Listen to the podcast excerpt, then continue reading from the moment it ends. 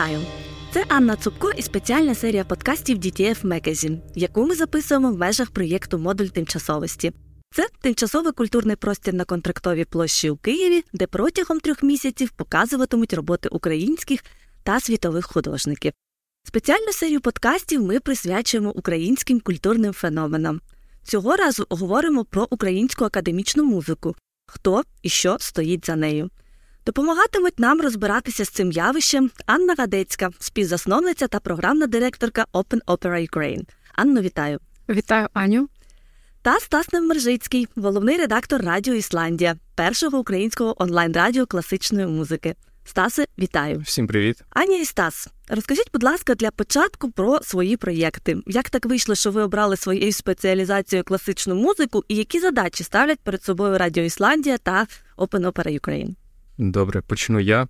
Ну, скажімо так, у мене вибору іншого не було, тому що навчаючись в музичній школі, закінчивши музичне училище і закінчивши консерваторію, ну, півжиття пройшло, і ти повинен вже займатися музикою, і замість того, що ну, ти вже зібрав каміння, і потрібно його вже десь роздавати, ходити. Так сталося, що мене запросили робити проект Радіо Ісландія. Це дочірній проект медіагрупи Ісландія. Е, ним займалася Оля Діброва, яка вела програму про класичну музику на каналі Ісландія. Потім це трансформувалося в радіо. Вони мене запросили. і Я став таким собі головним редактором, який відповідав за музичне наповнення, за формування плейлистів і е, за публікування дописів у Фейсбуці. Е, виходить, що в нас музика звучала на радіо. У нас не було або було дуже мало розмовних програм, але для того, щоб вести комунікацію і якось просвітлювати публіку або робити якийсь освітній контент, ми використовували Фейсбук, тому він у нас такий, як такий таблоїд про класичну музику. Ну, от, власне, ось так. Open Opera Ukraine е, з'явилось 2017 року, і до того у мене був приблизно такий самий досвід. Я з дитинства займалася музикою, але можу сказати, що з дитинства мені страшенно подобалося влаштовувати якісь. Е, ну, сьогодні я це точно назву словом перформанс, якісь постановки. Ми робили їх, коли мені було 3-4 роки у дворі. А, Причому співала, я вела концерти і співала теж. І е, певно, що це так тоді драйвило, що мені якось закарбувалося, що це дуже класна штука, музичний театр. І потім, чим більше я з цим знайомилась, тим більше я мріяла, щоб о, музичний театр як щось надзвичайно класне, що може з тобою трапитися в житті, оприємнилось в Україні. Тому що, на жаль, маю сказати, що досвід е, перебування в музичних театрах України і тепер не завжди є сприятливим. Тож виникла команда однодумців. От так в 2017-му все співпало, і дві мої колеги Галина Григоренко, яка сьогодні є заступницею міністра культури, і Наталія Хмілевська. Ми заснували Open Opera Ukraine для того, щоб робити барокову оперу. Оперу я тепер знаю, що вона може точно бути в барі, тому що в нас була колись така відповідь, що барокова опера це опера, яка є в барі. Так, барокова опера в барі це круто. Тепер я розумію, що от ми колись маємо це зробити. Оперу, яка була написана дуже давно, але е, зрезонувала в 20 столітті з сучасним світом і отримала нове життя, перевідкриття. Ну а з цього вийшли і інші проекти, інші напрями, які пов'язані зокрема з українською бароковою музикою. Е, і це наш напрям, який називається Музика Сакра України, який досліджує, репрезентує, популяризує унікальне абсолютне явище українського багатоголосного концерту. У нас є аматорські хори, і це ну, щось дуже дуже класне, тому що люди, які хочуть співати, і не обов'язково вміють, бо всі чомусь вважають, що треба вміти співати. Е, можуть прийти і співати різну музику. У нас наразі два таких хори. Ми створили перший професійний бароковий оркестр, але, на жаль, повномасштабне вторгнення поки що поставило паузу на цьому проєкті. Ну і робимо різні камерні штуки. От така історія. Тобто, це е, можливість е, самому перебувати в тому просторі, в якому а в якому цікаво, в якому яким хочеться ділитися. Тому що музика, мені видається, це от перш за все про те, е, щоб створити щось, де ти можеш бути з кимось ще. От я доповню, вибачте, Анна, ви сказали, що про барокову барокову оперу в барі співати і згадав, що кілька років тому в Британії е, переобладнали старенький оперний театр під бар. Якраз от там потрібно якраз, щоб опен опера виступила обов'язково. Е, Стасе, мрію вже. Дякую. Мені дуже подобається, що ми почали з планування. Це насправді дуже надихає. Але перед більш масштабним плануванням давайте а, трошки приділимо увагу підсумкам. Повернімося у 2022 рік. А попри все, а, зусиллями а, культурної сфери України культура вижила, власне, і музика в тому числі. Скажіть, будь ласка, Аню і Стас, що для вас а, стало найбільш визначною подією у 2002 році в українській музиці? А ви правильно сказали, що вона вижила, тому що в певний момент я думаю, що от мені цікаво, чи Стас е, розвине цю думку, а, але я спілкувалася з багатьма своїми друзями і колегами. До певного моменту здавалося, що не можна взагалі слухати що-небудь, не те, що видавати себе звуки, чи думати про музику, чи думати про планування. Це була така тотальна внутрішня спорожніла, навіть не тиша, тому що тиша звучить. Спорожнілість, окам'янілість, щось, е, е, що просто до музики не мало стосунку. А потім, в певний момент, всі поступово якби почали е, відчувати цей новий простір, жахливий, але такий, в якому, якщо не буде життя то він і лишиться таким. А війна йде за життя, за життя України, за життя українців. І можна згадати декілька проєктів. Скажу абсолютно нахабно про наш власний проєкт, який ми зробили, тому що насправді один з концертів мене торкнув такою силою, що я, напевно, вперше розчулилась до сліз.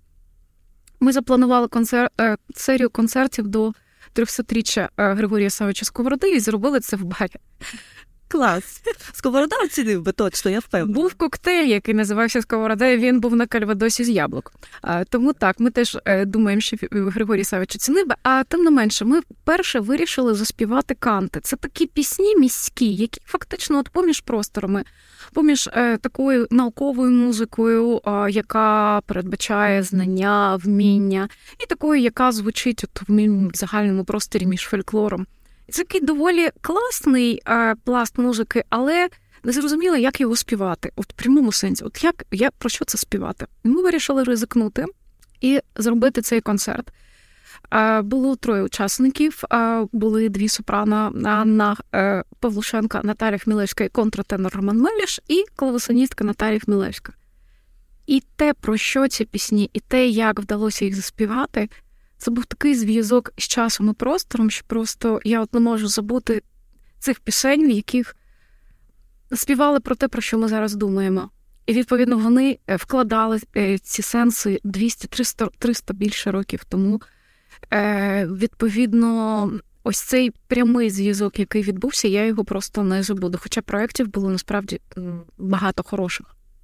Повертаючись до того, що культурна сфера вижила, тут знову ж таки правильно, тому що ну, в певний момент ти розумієш, що ну, ти можеш не вижити, не не виживуть твої колеги, або що. Ну, просто боротьба за життя. Страшно за життя. Але всередині в цей момент щось от, реально помирає. Той момент, коли просто падають бомби і тебе обстрілюють. І ну, особисто для мене, то я ось воно мене десь тоді померло все, і ось цей сенс, навіщо ти цим займаєшся?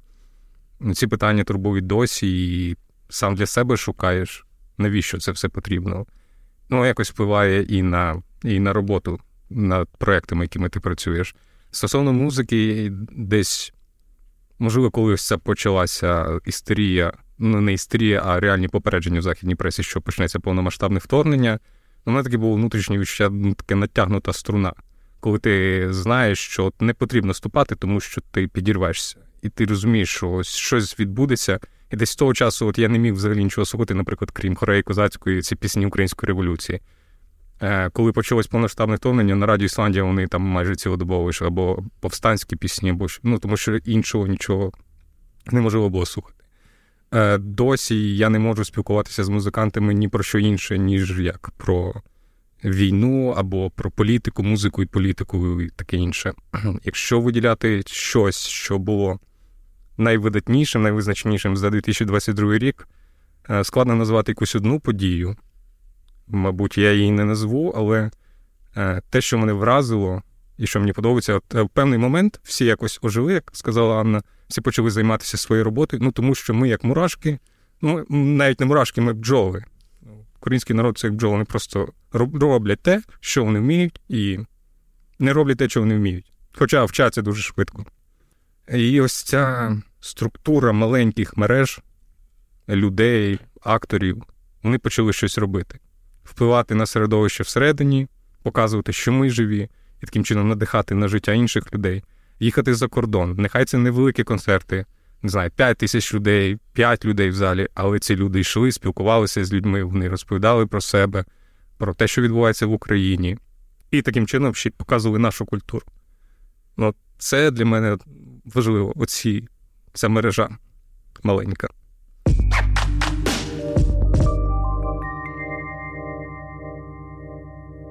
Стаса і Аню, перед тим як ми е, зануримося в історію української академічної музики, я би попросила вас е, допомогти розібратися в термінології.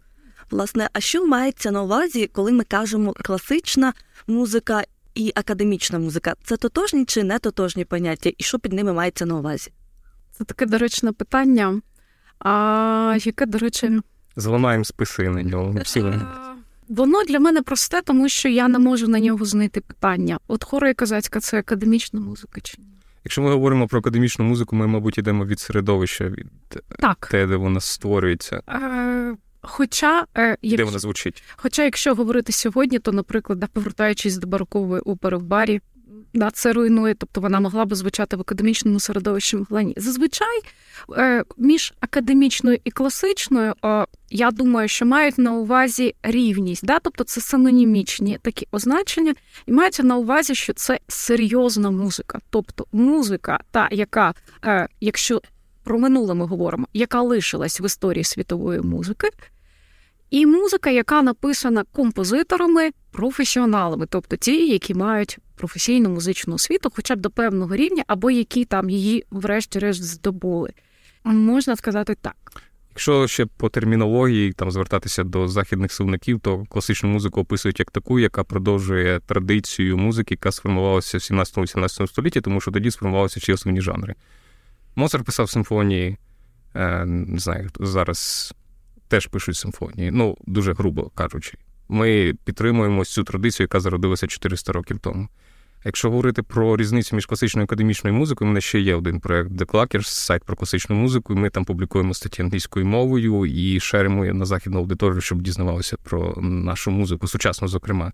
І коли ми писали а, як це, Contemporary Academic Classical Music, щось таке, то нас дуже сварили західна аудиторія, що ця академік, е, то це Soviet Union, Contemporary Classical Music.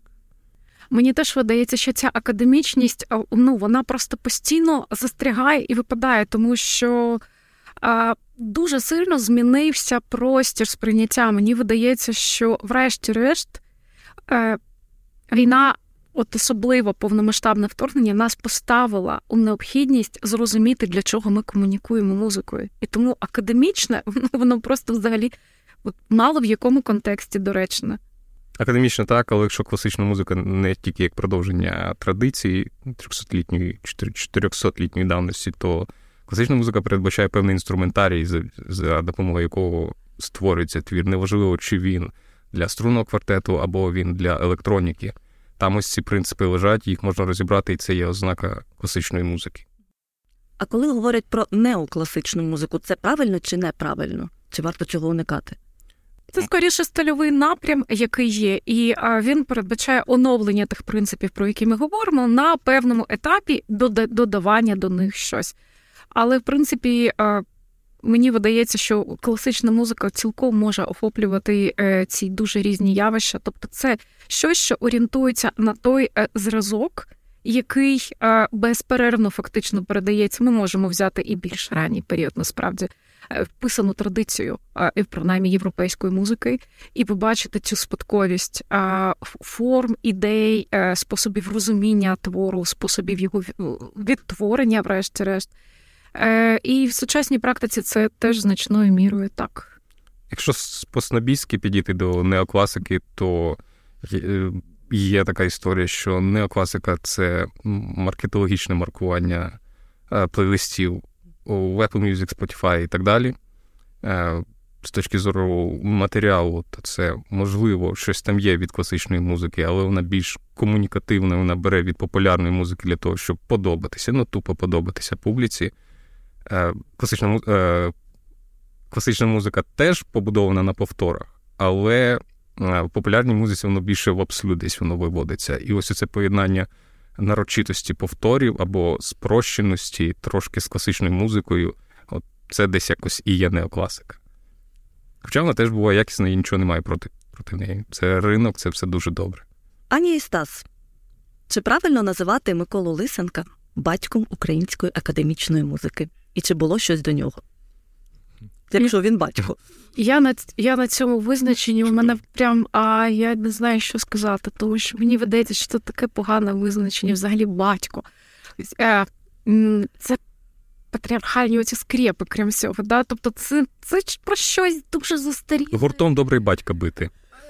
Ну якось точно не так. Е, і я я от думаю, якщо б ви почули в будь-якому віці отаке визначення, ви б а я чула і не раз, тому я і питаю. Ви, вам би захотілося познайомитися з особою з батьком. з батьком. Ні, у вас би боже щось страшне, таке, що над вами нависає, е, щось що точно вас знищить, е, якщо ви будете неправильно поводитись, що вас покрає праведним мечом е, Бога Отця і, і, і так далі. Тому а, його так можна назвати. Будь-що, певно, можна якось так назвати, чи будь-кого можна якось там означити. Але це нічого не дасть. Це нам нічого не пояснює про Миколу Віталійовича Лисенка.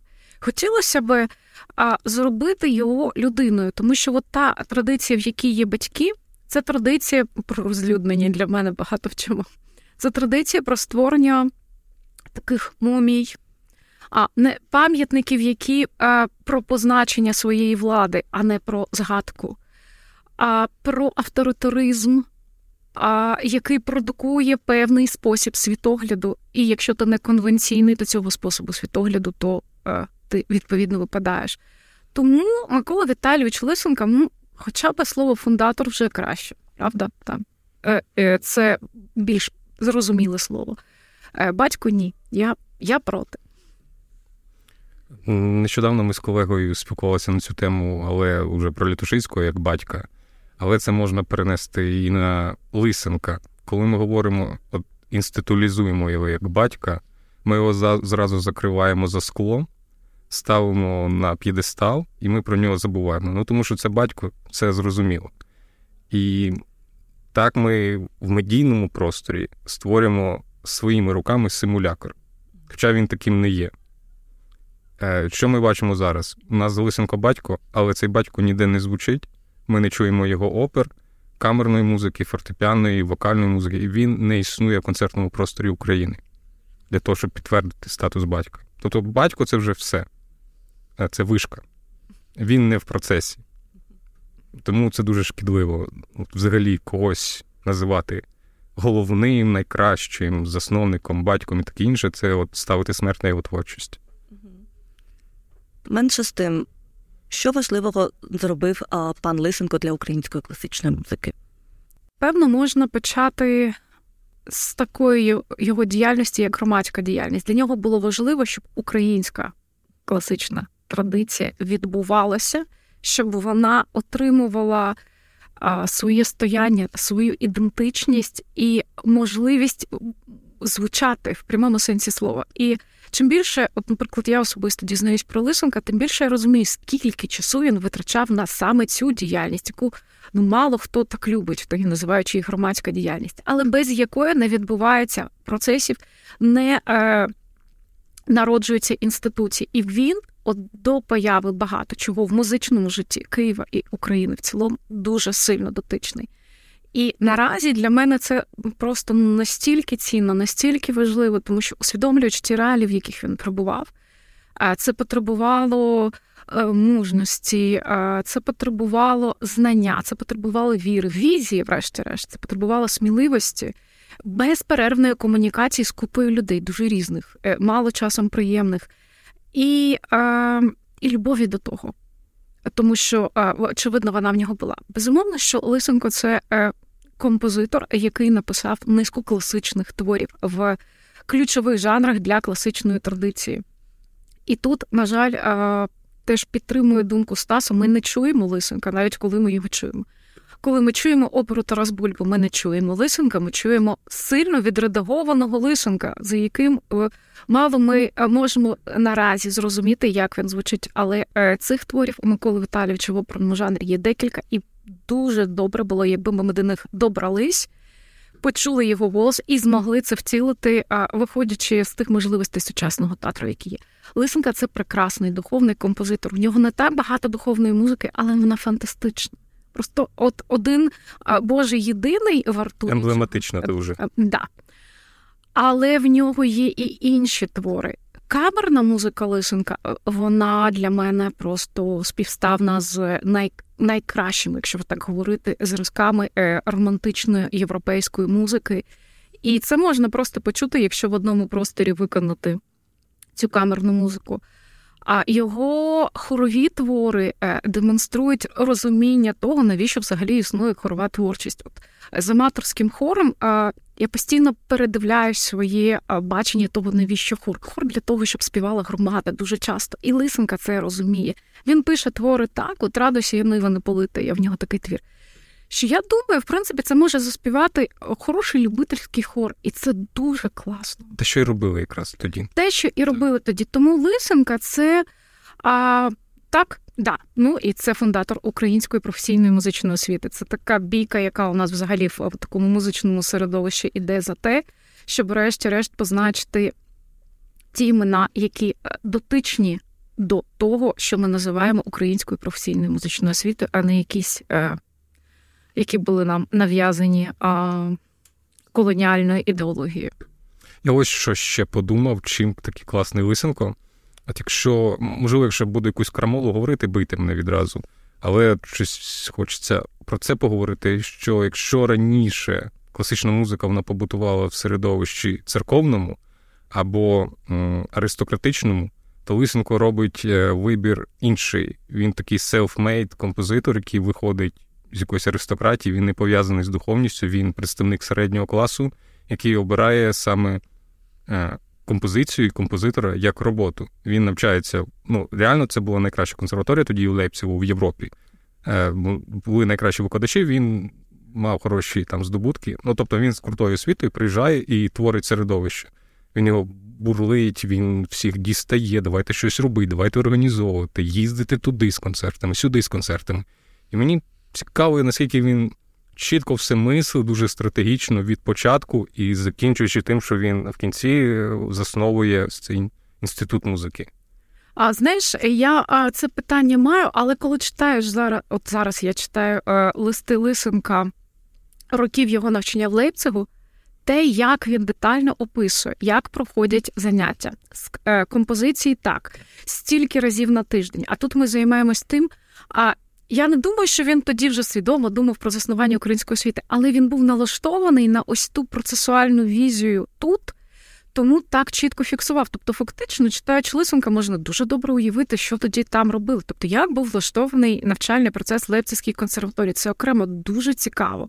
Тому що він такий точний і дуже часто він ну дає свої, звісно, там враження, але це дуже часто е, таке об'єктивне описання процесів.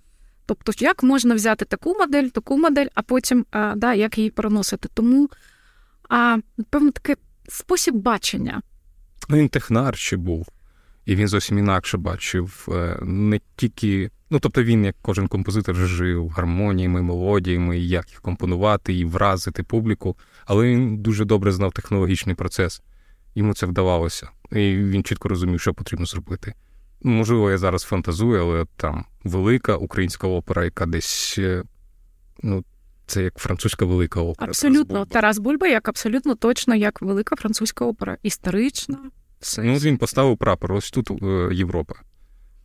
Ну, своїми творами, фактично.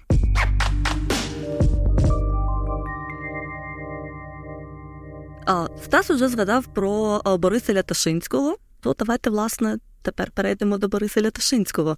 20-ті роки, до яких так чи інакше звертаються всі, хто говорять про сучасне українське мистецтво, позаяк авангард український зразка 1920-х це було щось неймовірне, і слава Богу, що це відбулося. Борис Лятишинський та Левко Ревуцький, який встиг повчитися у Лисенка, якщо я правильно прочитала. От що вони зробили для українського класичного канону? Що вони туди внесли? Аня, дозволите, була би єдина ремарка, що дуже часто ми починаємо з лисенка, але насправді до лисенка є той а, дуже важливий шар а, українських авторів. Часто ми знаємо часом ми знаємо їх прізвище, а часом ні. Це анонімні автори, які створили те підґрунтя, яке дозволяло вже в 19 столітті. А, робити щось на тому рівні, який передбачало це століття в рамках музики. Тут ми маємо згадати про українське бароко, про потрясаючу традицію професійних багатоголосних концертів, які співалися в церкві, які принесли взагалі в східний обряд багатоголосся, які а, є настільки потужними в сенсі перетину європейської мови, якою говорив е, е, світ на межі 16-17 століття, може трошки раніше, і тієї музичної традиції тих інтонацій, які були властиві нашим землям. А що це виявилось? Потрясаючу традицію, яка потім продовжилась в 18 столітті, яка народила прекрасних відомих е, композиторів, певно, таке найбільш відоме ім'я Артемія Веделя, але можна називати і інших. І а, далі ми говоримо про Березовського і Бортянського, з якими є питання, тому що це була Російська імперія, але це українські композитори за своєю свідомістю, за своєю музичним бекграундом. І тому це 19 століття, воно поступово впливає з того. Ми от ми а, ну, якби не маємо лишати себе цієї тяглості, яка у нас е, реально є. Не кажучи про те, що Росія долучилася до європейського простору якраз через українське багатоголосся. Абсолютно так нахабно його присвоїли, привласнили, що просто. Але як присвоїли по-ідіотськи? Як завжди. Так. Віватний канти прославляємо імператор. Але забрали дуже багато. І читаєш просто, от мені дуже торкає мене історія Дмитра Туптала, відомого представника священницького роду, е, і він похований і представники в Крилівській церкві, вони там працювали. Прекрасний він був культурний громадський діяч, ну зрозуміло, що його запрошують в Росію.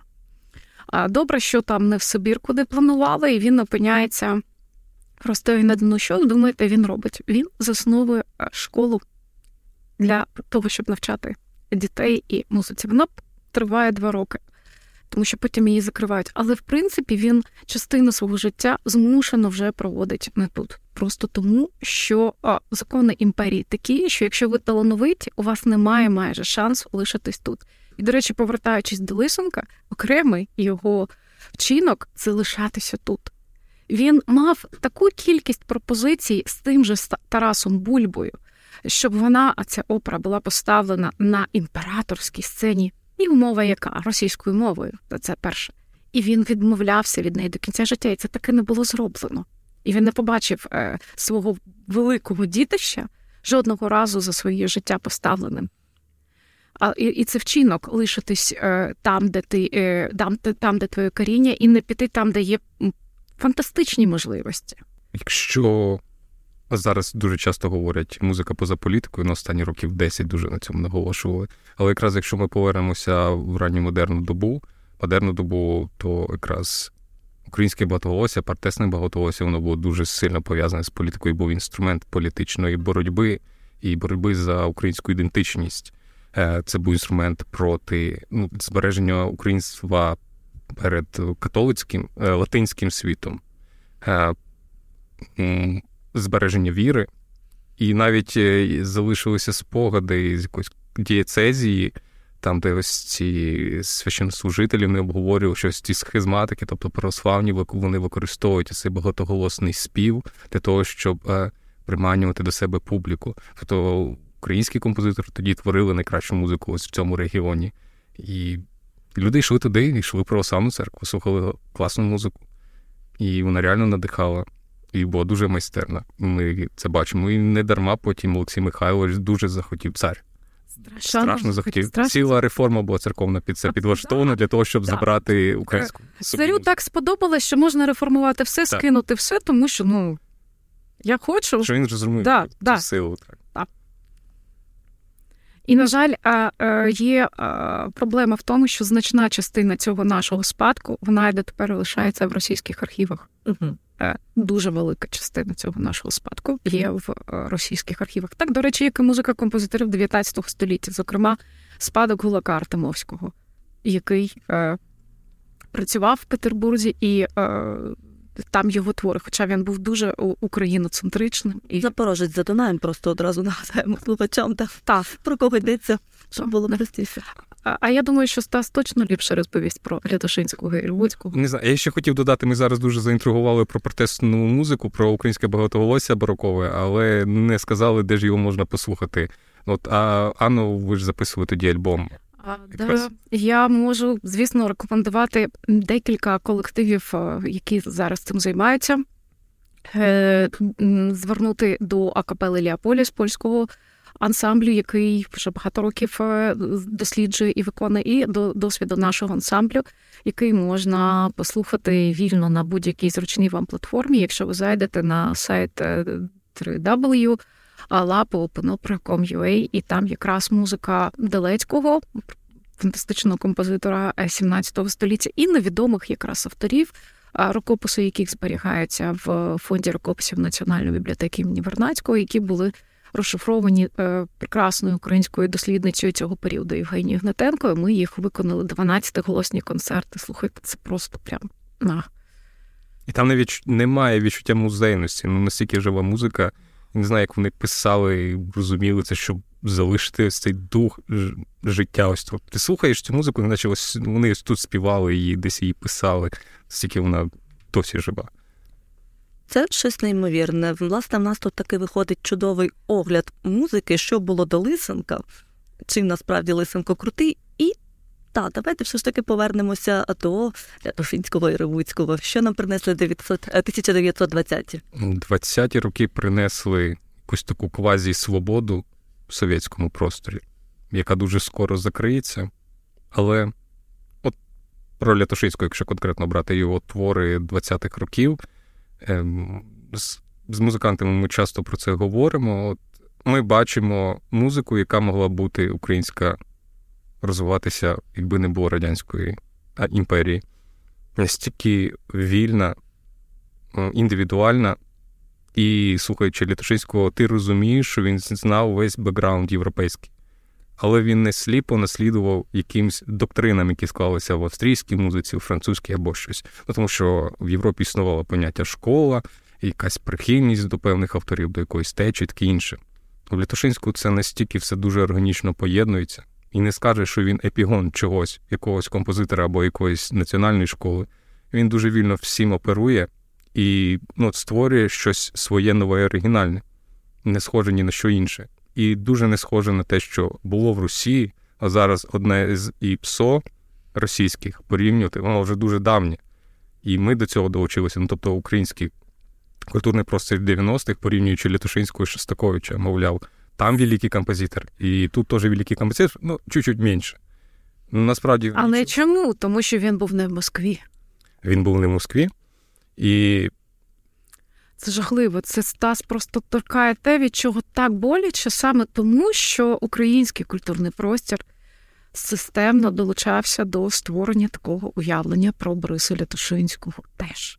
На жаль, маємо це констатувати, що е, насправді наша свідомість в музичній історії такою мірою колонізована, що ми, я думаю, тільки знімаючи як оце лушпиння на цибулі шар за шаром, будемо розуміти, ой, а ще, і ще, і ще, і ще, і ще, да? тобто глибші рівні. Тому, а, на, на жаль, Борис Лятушинський лишається таким е, дещо незрозумілим в цьому контексті композитором. Тому що великий і засновник. Батько теж. Батько теж. Батько теж. Але він справді такий самобутній, як і ті інші митці, от коли ми говоримо про 20-ті, і навіть ще трошки 30-ті, коли ми згадуємо художників, літераторів, кінематографістів. То що відчувається? Мені видається, що приблизно те, що ми відчуваємо там, ну точно після Революції Гідності, що ми частина цього світу що ми можемо з цим світом спілкуватися тією мовою, яку він знає, яка зрозуміла, але це нас не зобов'язує його копіювати. Ми просто частина ось е, ну, цієї цього великого класного пазлу, тому є якісь спільні речі, коли дивишся, да, зрозуміло, о, тут все ж таки Боухаус задав якийсь там напрям, а тут Оля Ташинського ми зрозуміємо щось таке да, до експресіонізму. І, а, Але це все має таку самобутність у і Тушинського і у низки композиторів 20-х років, про яких ми насправді дуже небагато знаємо. Я про це... це взагалі верхівка для Тушинський Ревуцький. Є ще Павло Синиця і багато інших композиторів, які просто були викреслені з історіографії. На жаль. Трохи дурне питання. Лятошинського все ж примусили написати оперу Щорс. Ну, власне, про червоного командира, який брав участь у радянській окупації України. Що нам робити з подібним доробком наших українських композиторів? Тобто, коли талановиту людину заставляють писати щось на замовлення, це завжди недобре. Але такий факт був, і це частина історії. Як з цим правильно працювати і що робити? Про це обов'язково потрібно говорити і в жодному разі не приховувати такі факти.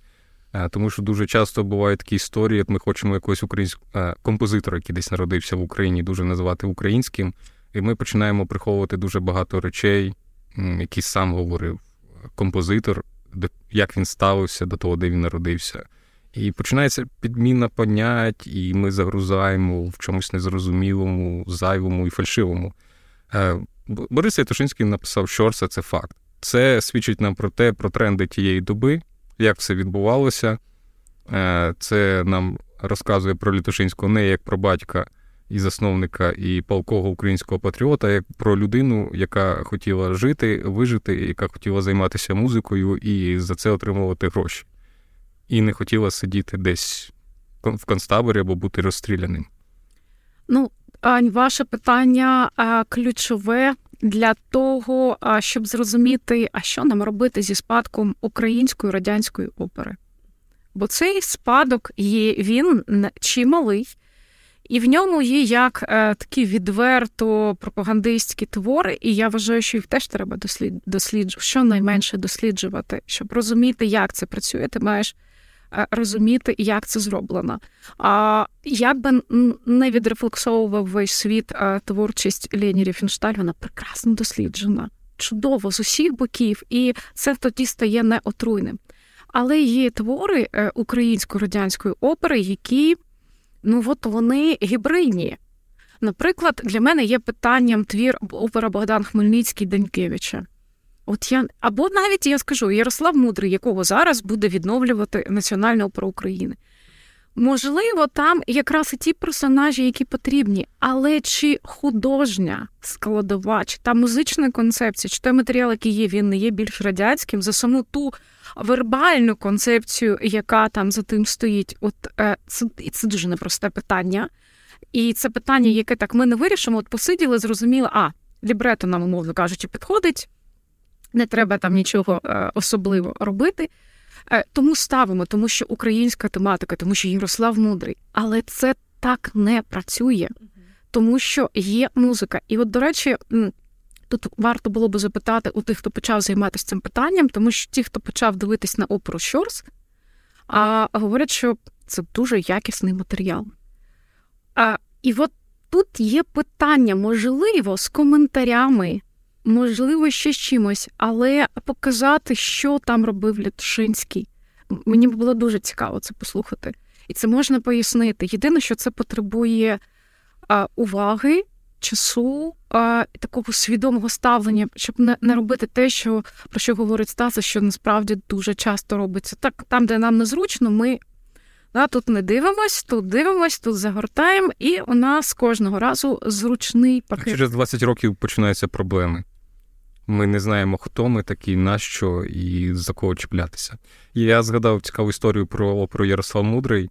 Мені розповів е, швейцарський диригент українського походження Павло для Бога. Вони були такими яскравими патріотами в Європі, а потім в Америці, коли ще тут радянська е, імперія була. І от вони хотіли відзначити там якусь річницю хрещення Русі.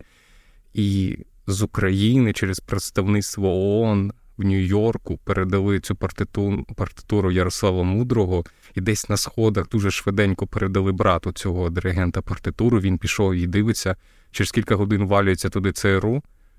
і починають робити обшук, що вам передали радянські посли. А він відкриває там пошарпані ноти Ярослава Мудрого. Боже, яка прекрасна історія, достойна, не знаю, якогось хорошого бойовика насправді. Ой, Таких да. дуже багато історій. Таких дуже багато. До речі, мені видається, що просто у, великі такі компанії, Netflix і так далі, вони mm. просто. Київський авангард це ж серіал Друзі. Просто можна. А це просто ще ну маркетологи погано попрацювали, але я сподіваюся, що буде, тому що це пра- справді дуже цікаві історії.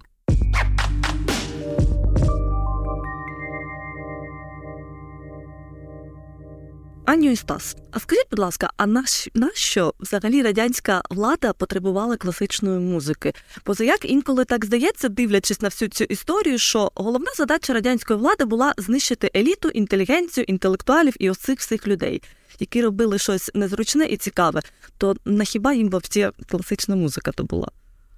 Може, це просто в саму серцевину а, проблеми великих ідеологій. Будь-яка велика ідеологія вона засновується на тому, щоб знищити з одного боку цих представників, але з іншого боку лишити ті зразки, створені невеличкою кількістю тих, хто лишився живий, і їм дозволили вижити. А того а, зразка, який може презентувати на міжнародній сцені здобутки, тому що великим можна бути, коли у вас є символічний капітал. Не тільки там всі решта, звісно, ті всі решта важливі, але символічний капітал обов'язково. Ми це бачимо з давнього Єгипта. Тому будівлі такі, що да, і дотепер ми не знаємо, як це було можливо. Тобто, ви маєте все ж таки е, через ось цей символічний капітал, з яким працює завжди мистецтво, це створювати. Тому з одного боку це знищувалось, а з іншого боку, це підносилось, щоб було зрозуміло, що уявіть собі, кожному а, радя... кожній радянській людині безкоштовно можна слухати Бетховена. Цілий далі пантеон був створений, тобто класичну музику, високу традицію, а робити її частиною життя. Уявіть собі, який, яка це держава, в якій люди прості, от, от, от, які там в полі працюють на заводі, ще десь вони слухають цю класичну. Прямо в полі Ріхтер приїжджає і грає на роялі на вантажівці. М, Круто. Уявіть собі, Зірка світового масштабу. можуть собі це дозволити. Уявіть собі, як це підносить. А, І те саме з оперою і з балетом, коли, звісно, що ніхто не говорить про той бік. А часто, ну принаймні, такі історії за кадром лишаються. Е, Як потрапляли е, до Олімпу е, відомі е, радянські виконавці, через що вони проходили. Але коли вже вони проходили і потрапляли, то це, звісно, репрезентувало світ так, що сьогодні нам говорять, ми не можемо відмовитись від російської культури, тому що не було, тому що вся радянська культура зредукована до російської культури. Так було. І от тому і сьогодні е, Росії теж дуже потрібно презентувати себе через саме через класичну традицію. В музиці це ну ми всі знаємо, просто потерпаємо від цих російських зірок, від е, цього натиску, який просто м, він не стає слабше. Е, Класична музика для Російської імперії завжди була дуже крутим. Взагалі культура дуже хорошим інструментом для того, щоб маскувати все, що в них там відбувається. Е, Цей міф перший заклав, мабуть, один із перших війна і мір, коли Росія жертва, вона захищається, е, і вона хоче бути Європою, але ми забуваємо той факт, що вони тоді паралельно вели війну. Оця була іранська війна. Вони коли не поневолювали ті народи. Е, Другий ще момент. е, Ну, якщо вбити всіх композиторів, нехай би там Радянська імперія знищила всіх композиторів, так як колись Китай з горобцями воювали. Окей, немає композиторів, немає музикантів, але залишилося мільйони людей, які звикли за царських часів ходити на концерти класичної музики. І виходить, потреба в продукті є, але продукту немає. Навіщо всіх вбивати, якщо можна це все підпорядкувати, зробити спілку літ... е... цих літераторів, спілку композиторів і, і з чітким ЦА, е, ТЗ, що потрібно, як потрібно писати музику, якщо ви хочете, щоб ви були живі. І, відповідно, публіка, яка має запит, вона приходить на оперу І вона дивиться і щитує, приймає всю ту ідеологію, яка там є. І вона відчуває себе великим, е, большим совєтським чоловіком большої страни. А якщо це зроблено талановито, а найгірше у тоталітарному мистецтві, ми вже згадували Лені Ріфеншталь, що це може бути зроблено шалено талановитою людиною. І в радянських зразках, і в нинішніх російських ми маємо справу часто з дуже талановитими людьми. І це найгірше, тому що тоді відділити просто дуже важко. І так це працює. Ви ви емоційно слухаєте Лускунчика, вам гарно це танцюють і виконують, і що ви потім будете говорити про те, що Чайковський там щось і так далі. Звісно, що це вже важче. В музиці це взагалі важче, тому що вона на вас ну, дуже сильно може вплинути і від'єднати потім а, ідеологічну складову від художньої складової, зрозуміти, що що з чим як працює, це доволі непрості операції, тим більше, що якби до того, щоб напрацювати інструменти для таких операцій, нас в принципі не привчали. Тривалий час, бо музика поза політикою. Обов'язково. Але ось один дуже відомий пропагандистський маркетинговий ну, піарний трюк, який провернула колись радянська влада з класичною музикою. Це сьома симфонія Шестаковича, яку він, е, начебто, написав е, в перервах між тим, як він е, тушив пожежі. В Ленінграді, як він скидав оці фугасні бомби з дахів ногами, а потім приходив голодний, звісно, і сідав писати цю симфонію. Е, зробили навіть цілу постановочну фотосесію, його вивезли з його там безпечного місця на 15 хвилин, пофоткали бігом, там де він десь біля пожежі і запихнули назад. Але потім виходить стаття в Time, е, відома дуже обкладинка, там, де Шостакович в цьому пожежному шоломі, як античний герой. Це дуже крута обкладинка, і там вступна редакторська стаття, де описує героїзм Шостаковича. І ось ця симфонія сьома, вона про героїзм радянського народу, який бореться проти фашистської навали.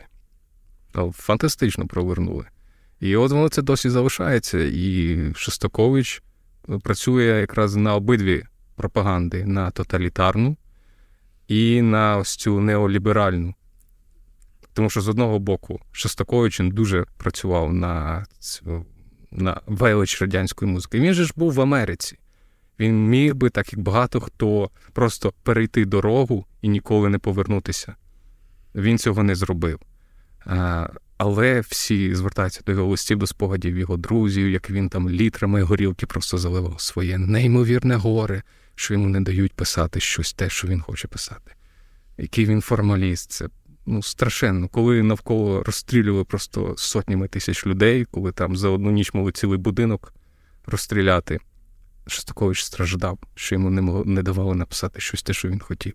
І це використовує ліберальна ця імперська пропаганда для того, що це Шостакович це символ нашого супротиву тоталітаризму.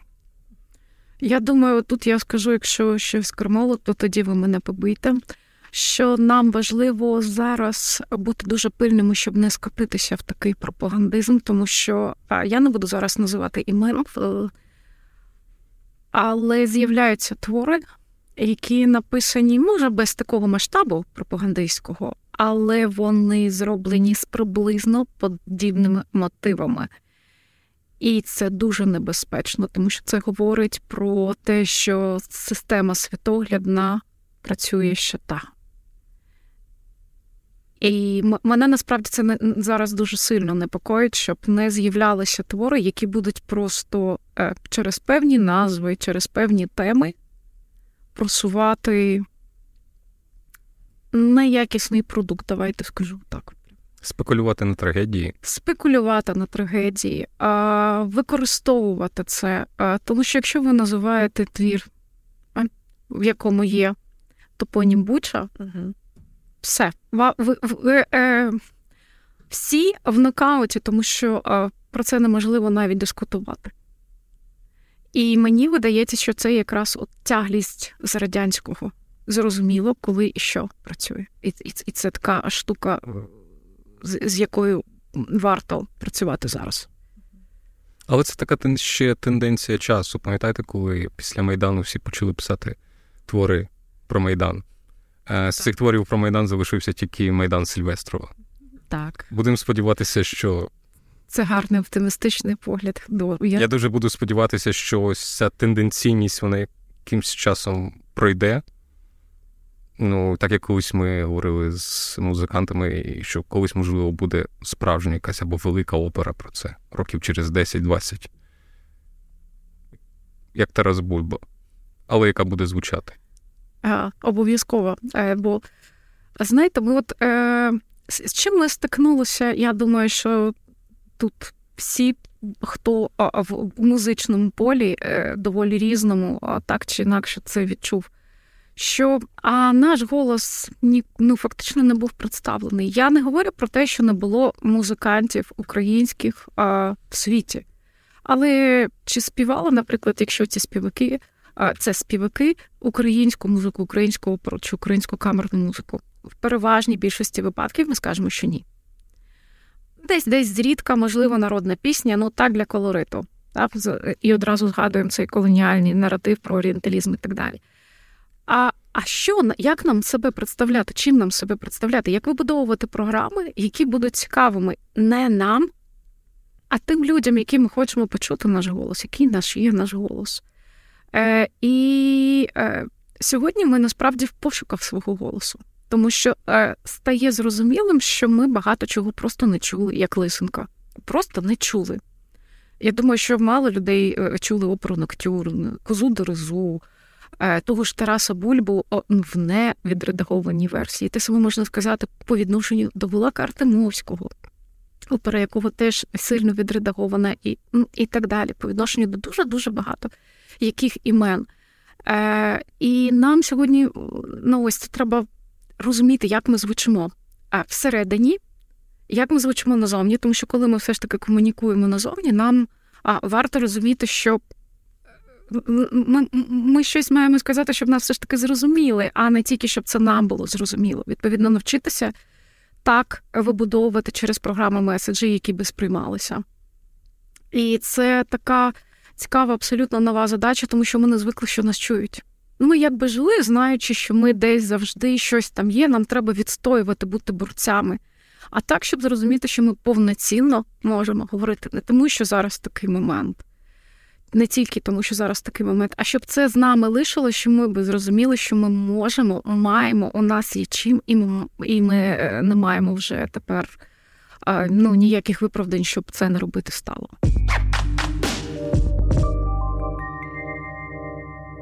Зробимо невеличкий стрибок, мабуть, у часі, і з 20-х-30-х поговоримо про 1960-ті, власне, шістдесятництво, коли знову ж таки відбулося трошки послаблення радянської влади, і ну, не влади, це самообман, цензури радше, так?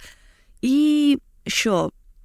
У групу об'єднання Київський авангард і нова фольклорна хвиля. Давайте поговоримо про них. Київський авангард. Вони себе так не називали. Ага, звісно. Тобто, це я поширюю міфи з Вікіпедії. Ну, це це добре, що ця назва є насправді. Вона якось позначає певне коло і те, чим ці люди займалися. І вона взагалі дуже така класна, київський авангард, вона з вектором вперед. Е, хотів би мерч мати такий київський авангард. Ну і топонім позначений. Топонім, так, да, це дуже і авангард. Це здається, хтось з американців якраз вигадав це зараз, якщо я не помиляюся, і якраз ця музика на заході звучала, до речі, частіше, ніж тут, е, в Києві в ті роки. Так, це було пов'язано з тим, що провелася якась там ця певна лібералізація соціального життя, почала з'являтися якась нова музика, яку вони не знали. Тобто е, це ж 60-ті роки, це люди, які були молоді тоді, це їхнє дитинство пройшло в розрусі війни. Повна бідність, обмеженість е, в будь-яких культурних ресурсах.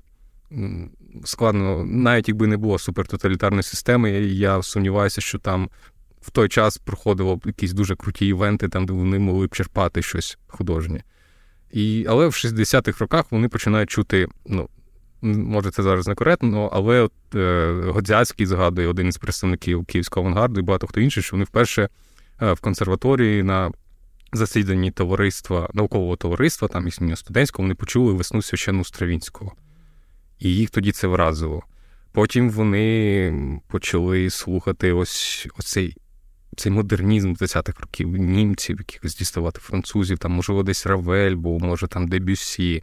Е, потім ще й інший композитор е, київського авангарду Леонід Грабовський, нині живий класик української музики. Він переклав е, підручник композиції 12-тонової. Ну, тобто, це була зовсім нова система композиції музики. Одна із найновітніших на той час, хоча вона вже станом на 60-ті роки вона вже так добряче застаріла. Але він переклав це з німецької мови, і весь цей гурток, ну хто цікавився новою музикою, вони це читали, вони якось Е, інтерпретували це по-своєму, і що цікаво, вони видавали зовсім інший результат, ніж те, що було робили апологети цієї техніки. І вони фактично робили щось дуже схоже, те, що вже було в руслі того часу, хоча вони навіть не знали, що тоді писали композитори там Булез або Месіан 50-60-ті років, там або Ксенакіс, або Луїджі Нон і таке інше. Вони не знали, але це музика, яка мало чим там може поступатися. Е, що важливо, що ось це коло київського авангарду ядро цього київського авангарду, воно йшло від учнів саме Бориса Лятушинського. Хоча при цьому Борис Миколайович ніколи не говорив, от пиши ось так, або йди послухай це, або давай ти будеш таким нонконформістом. За спогадами його ж учнів, він ніколи їх на це не спрямовував, не надихав, ну тобто не говорив давай так. Він був достатньо холодний викладач, але він своєю особою, мабуть, надихав. І оскільки сам Лятушинський був сильним індивідуалістом в 20-х роках, він не перешкоджав жодним чином своїм студентам розвиватися. Це, до речі, така якість е, викладача найвища, тому що якщо ми говоримо про про те, що кожен е, з цих та, представників молодих тоді композиторів, вони всі знайшли свої дороги, свої голоси, маючи одну школу. Це ну це потрясаюче. Абсолютно різні всі були. Абсолютно різні. Це означає, що е, да, вони могли відбуватися, і інтелектуально була свобода у них для того, щоб зрозуміти, чого вони самі прагнуть, яка була скерована професійно, так, так що вони могли набути і суто професійні навички. Варто згадати, що там був ще диригент Блашков, молодий диригент. Да. Е, це була величина. Е, ну, по сучасному дуже нарваний був мужик, який не боявся нікого і нічого. Його і виключали, звідки його тільки не виключали за те, що він хотів грати сучасну музику але він листувався з е, сучасними композиторами того часу. Я не знаю, як йому це насправді вдавалося. Ну, ми все ж таки говоримо, що тоді було відбулося це послаблення цензури, і голоси стали е, звучати так. трохи ліпше, да, ті, які глушили. І Блашков е, спілкувався, до речі, от повертаючись до старовинної музики, Блашков абсолютно нелегально зумів залізти в абсолютно спецархів, який був вивезений під час Другої світової війни з Лейпцига, відомий як Бахівський архів. І він з нього вже тоді грав твори, хоча це був спецархів, тобто заборона, заборона, заборона. І ми насправді про цей архів дізналися, коли його відкрили вже там за часів незалежної України. Тобто це якийсь абсолютно а, да, безбашений інтелектуал, але з дуже чіткою програмою. Так, страшно впертий і От він діставав ось ці ноти, він показував, не знаю, як він може їх організовувати, де збиралися на квартирах, дивилися це. Ну, уявляєте, який шок у людей був. Ну, окей, як е, ви все життя слухали не знаю, Софію Ротару, а тут вам е, Майлі Сайрус показують, коли вам уже 25 років. І ви такі, та ну ви що? Ну так можна писати. І вони реально в захваті були від цього ну, навколо ця вся суха дійсність радянська, все сухе, темне, сіре. А вони ось через оці маленькі партитури вони пробували собі інший світ. Я думаю, їх як молодих людей це надихало. Вони от реально десь в космосі були. Тим паче, що вони десь працювали і писали музику до кінофільмів. І мені Гадзяцький якось згадував, каже, що до нього прийшли е, з Київ научфільма, які робили якусь програму, чи то про фізичні якісь процеси або про космос. Каже, напишіть щось, якусь музику, ну тому що ж не можна е, розклад атома пояснювати на музиці Верді. Класно. Насправді це окремий шар музики. Я сподіваюся, що вона буде досліджена. Це музика української анімації, а до якої от от от де відривалися, бо там можна було відриватися по повній, тому що ну, це ж музика в мультфільмі, особливо коли це дитячий мультфільм. І Зараз просто а коли починаєш слухати українські мультфільми 60-х років, просто повірити важко, що що там люди робили. І е, І це був для них такий заробіток і можливість відточити свою майстерність. Я би тут ще згадала, певно, що все ж таки ще одне вікно з'явилося у них це поїздки на Варшавську осінь. А все ж Польща, е, хоча була в соціалістичному таборі, вона була трохи вільнішою завжди на декілька кроків. І там був фестиваль Варшавська осінь, який став одним з таких осередків в соціалістичному таборі вільного ось цього нового світу, де звучала нова музика, де звучали нові композитори. І туди можливо було дістатися. А тому, а, а звісно, якщо ви вже в Варшаві, туди хтось потрапляв ще більше з західного світу. Відповідно, ці е, мережі, е, як ми сьогодні да, в е, мережах е, віртуальних спілкуємось, тоді вони отак їх пробудували. І можна тільки уявити, як люди, да, от для яких відкриваються ці світи, які виросли в умовах, коли вони не мали такої можливості, вибухнули. Американці приїжджали тоді якраз через Москву десь заїжджали там, як е, тому Волконському подарувати якісь там нотки для старовинного ансамблю. Потім вони заїжджали в Київ. Відразу вони знаходили мережу сучасних українських композиторів, зустрічалися, брали ноти, їхали за кордон, і вони звучали на фестивалях, в концертах. І тим часом, як тут їх взагалі виключали з спілки композиторів, а це означало, ну, все, ну це ви Тебе немає життя. Так, у вас немає життя, ви не маєте права. Тобто е, в системі спілки композиторів держава якби в тебе замовляє твір, і вона його оплачує. І він виконується, в тебе є гроші, до речі, дуже непогані. В тебе, можливо, навіть є житло, тобі дають, тоді ж не можна було купувати житла. Ти забезпечена людина, і ти такий привілейований середній клас радянського суспільства.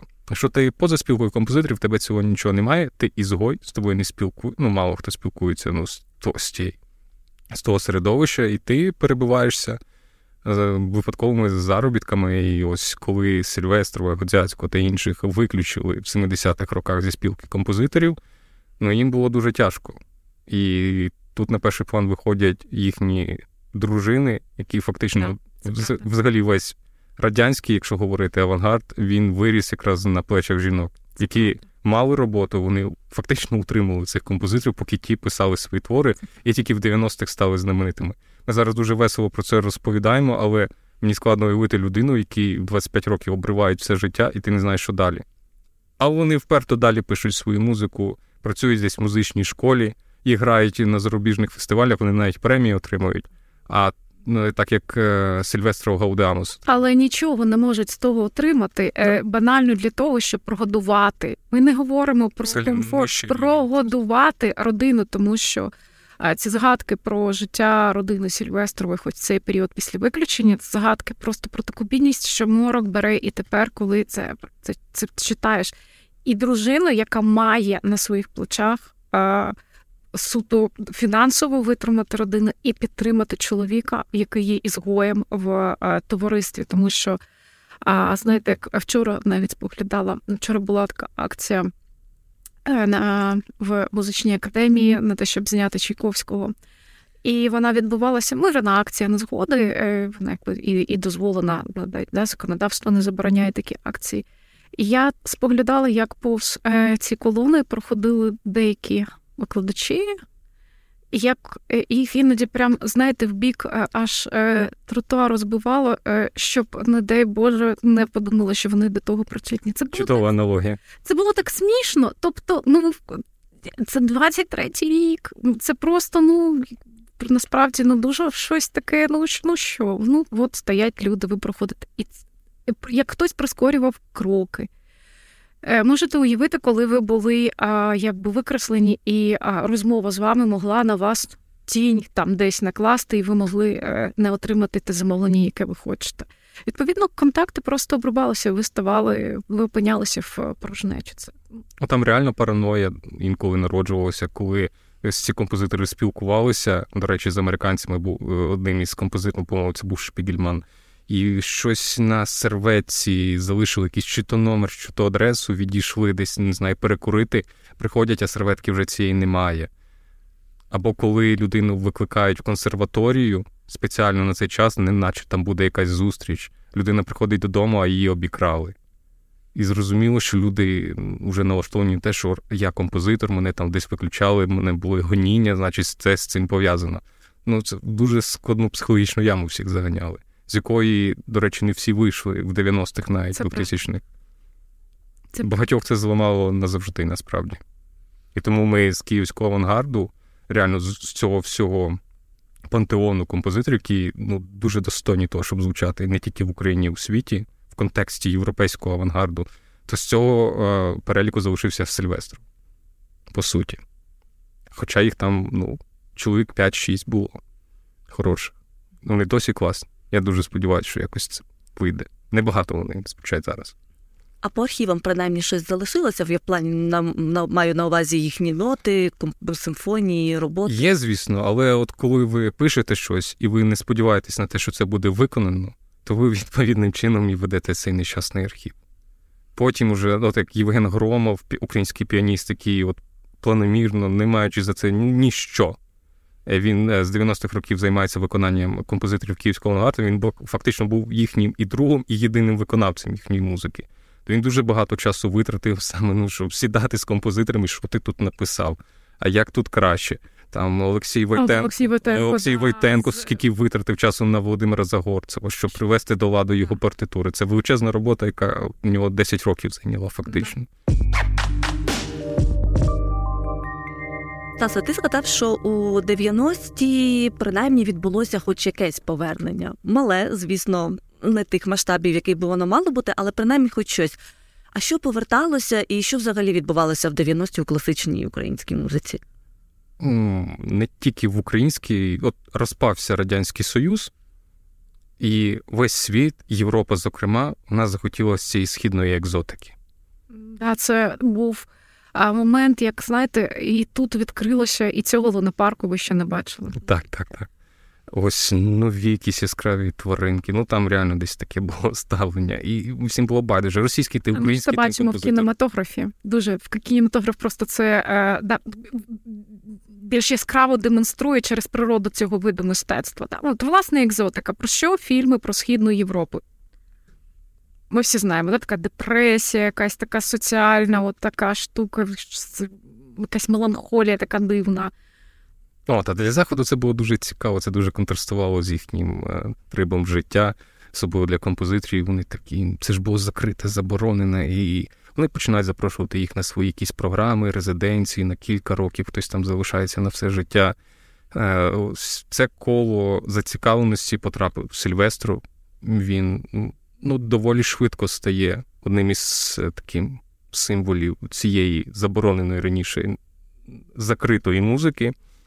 Його видає ECM, це один з найкращих лейблів. Ну, хто знає, там джазову любить музику. Взагалі це особливий стиль запису, звучання. Всі, хто це знає, знає, що ECM відразу чути. От ECM бере для того, щоб е, Сильвестрова записувати. Не знаю, скільки там фотівок, ну щонайменше 5, можливо, є. Оркестри беруть його записувати, виконувати. Сильвестров пише музику. Ну, слава Богу, що от він якось зайшов в цей тренд. Звісно, дуже багато того радянського авангарду вони просто за кордоном залишилися. І вони дуже довго цим вікном користувалися насправді. Е, серед українців теж було багато хто виїхав, але зараз ми про них небагато знаємо. Ну, але треба визначити, що а, це був і час, коли е, тут теж почали з'являтися такі осередки. То, наприклад, е, Київ Музик Фест. Е, фестиваль сучасної музики, який е, в ці роки виглядає дуже потужно і дуже яскраво. Або, наприклад, е, Київський Львівський фестиваль контрасти, контрасти який стає ну. Сучасним абсолютно європейським фестивалем сучасної музики, який з'єднує композиторів, які живуть в Україні зі світовими колегами, це, створює різні програми. Тобто виникає доволі непогане середовище для формування нової генерації ще композиторів, які фактично отримують ці звукові світи. І як такі, які записані вже, да, тобто це можна послухати, і як такі, які можна подивитися в партитурах, вже відомі, і як такі, що творяться тут, тому що часто це живі а, класики. Можливості для самореалізації з'являється почути свою музику. Е, там же ж е, в рамках Київ Мюзик Фесту за підтримки українських іммігрантів е, Коців, здається. Котів, Коців, котів. ну, і Вірка Бали Вірка. Бали. Ну, тобто композиторам платили гроші за музику. Це взагалі шок був. А, до речі, е, е, якщо сказати про Ж- Жакоців і повернутися ще до історії української музики, то єдина, в принципі, сучасна повна історія музики написана дослідницею Лідією Пилипівною Корній. Ми зараз не говоримо про її якість, але вона є і вона написана. Вона видана якраз за кошти коців, які е, профінансували появу ось е, цього важливого да, підручника, в якому принаймні зібрано а все, е, що відбувалося, важливі процеси і так далі. Тобто це можна почитати як цілісність. Ну там реальні зірки ще композитори приїжджали там західного світу, як е, Бендерецький не один раз приїздив. Джордж Крам. Багато. Ну, якщо так коротко, то у нас зараз так не звучить та зарубіжна класика сучасних композиторів, Так. як тоді. Це я б хотів би там опинитися от на кілька тижнів, просто щоб походити на ті фестивалі. Тому що це не порівняти з тим, що відбувається е, зараз.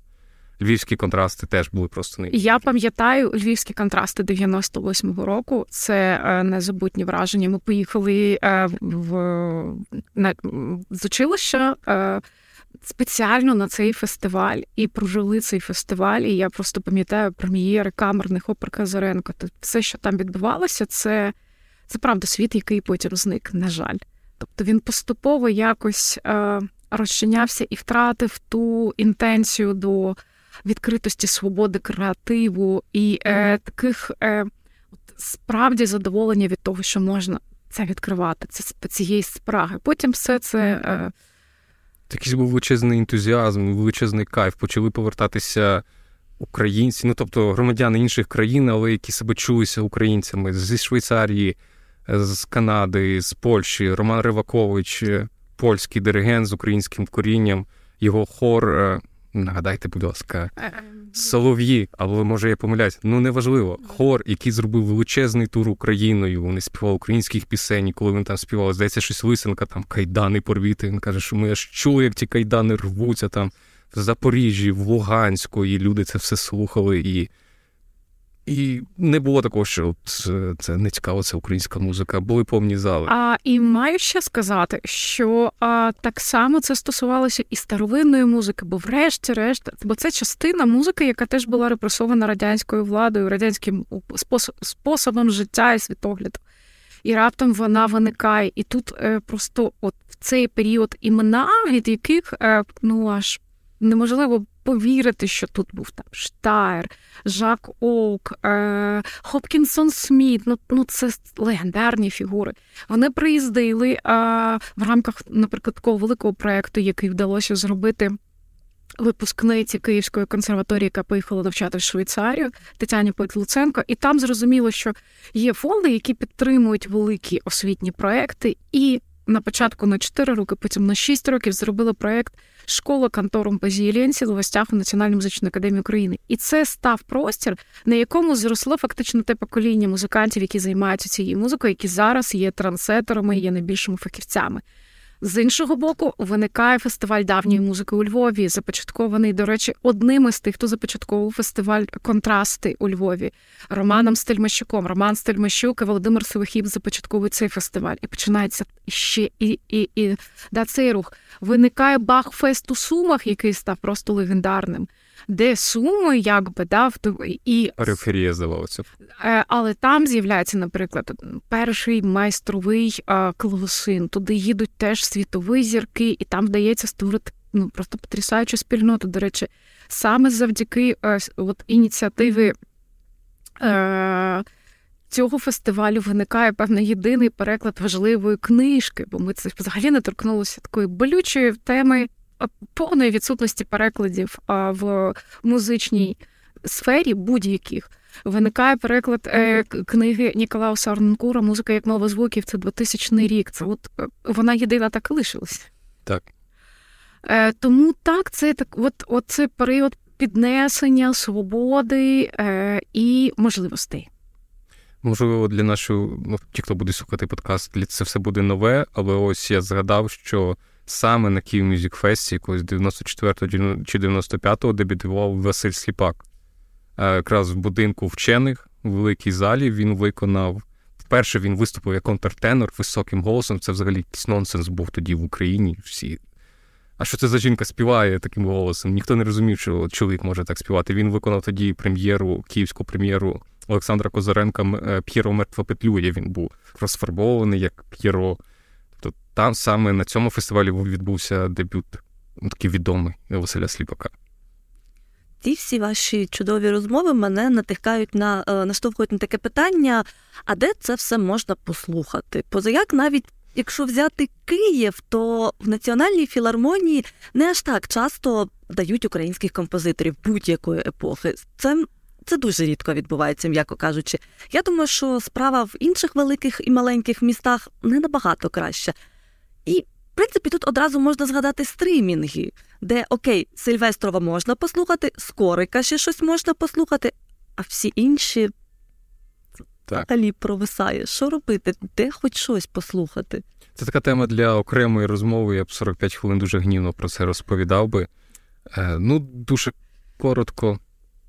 Ой, чи треба про це говорити? Українська музика не звучить, тому що її не хочуть виконувати. Не хочуть виконувати, тому що е, причина, яку я кілька років чую від багатьох людей, е, ця музика не збере публіку, ми не продамо квитків. А якщо ми не продаємо квитків, ми не виконуємо фінансовий план. А, тоді такий маленький екскурс фінансування державних організацій. А, держава фінансує 90 90-95% фінансових потреб е, організацій, решту 5% вона повинна зробити сама.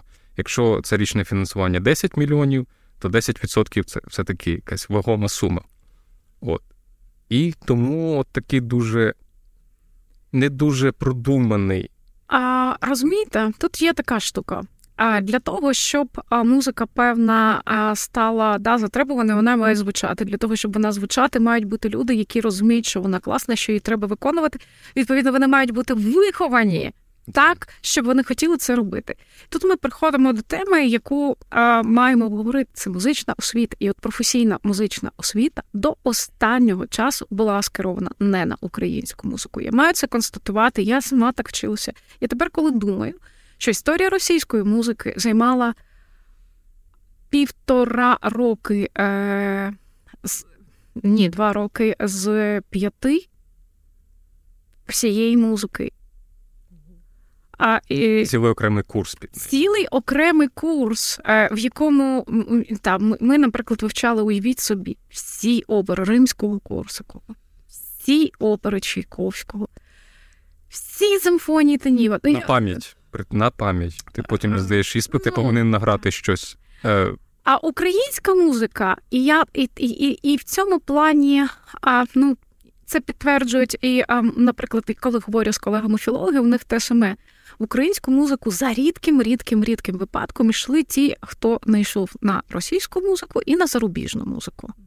Відповідно, викладали не завжди її так, щоб її хотілося слухати, нею хотілося займатися, перейматися, і це було або от у вас вам пощастило, або у вас є е, якась спільнота, яка може вам це показати і проявити. А врешті-решт, переважна кількість людей, яка виходила з цієї освіти, і виконавців. І е, Е, е, дослідників, вони не були скеровані на українську музику. І тому вона була, знаєте, як програма в дитячій музичній школі, навіть до останнього. Е, ти маєш зіграти те, що називається словом поліфонія. Це зазвичай мається на увазі там Йоган Себастьян Бах, якась така нескладна. Потім ти сонату маєш заграти, те, що називається турецьким виразом крупна форма. І п'єсу українського композитора яка була завжди найлегше, просто щоб закрити ось цей пункт і все. Да. І ставлення було відповідне.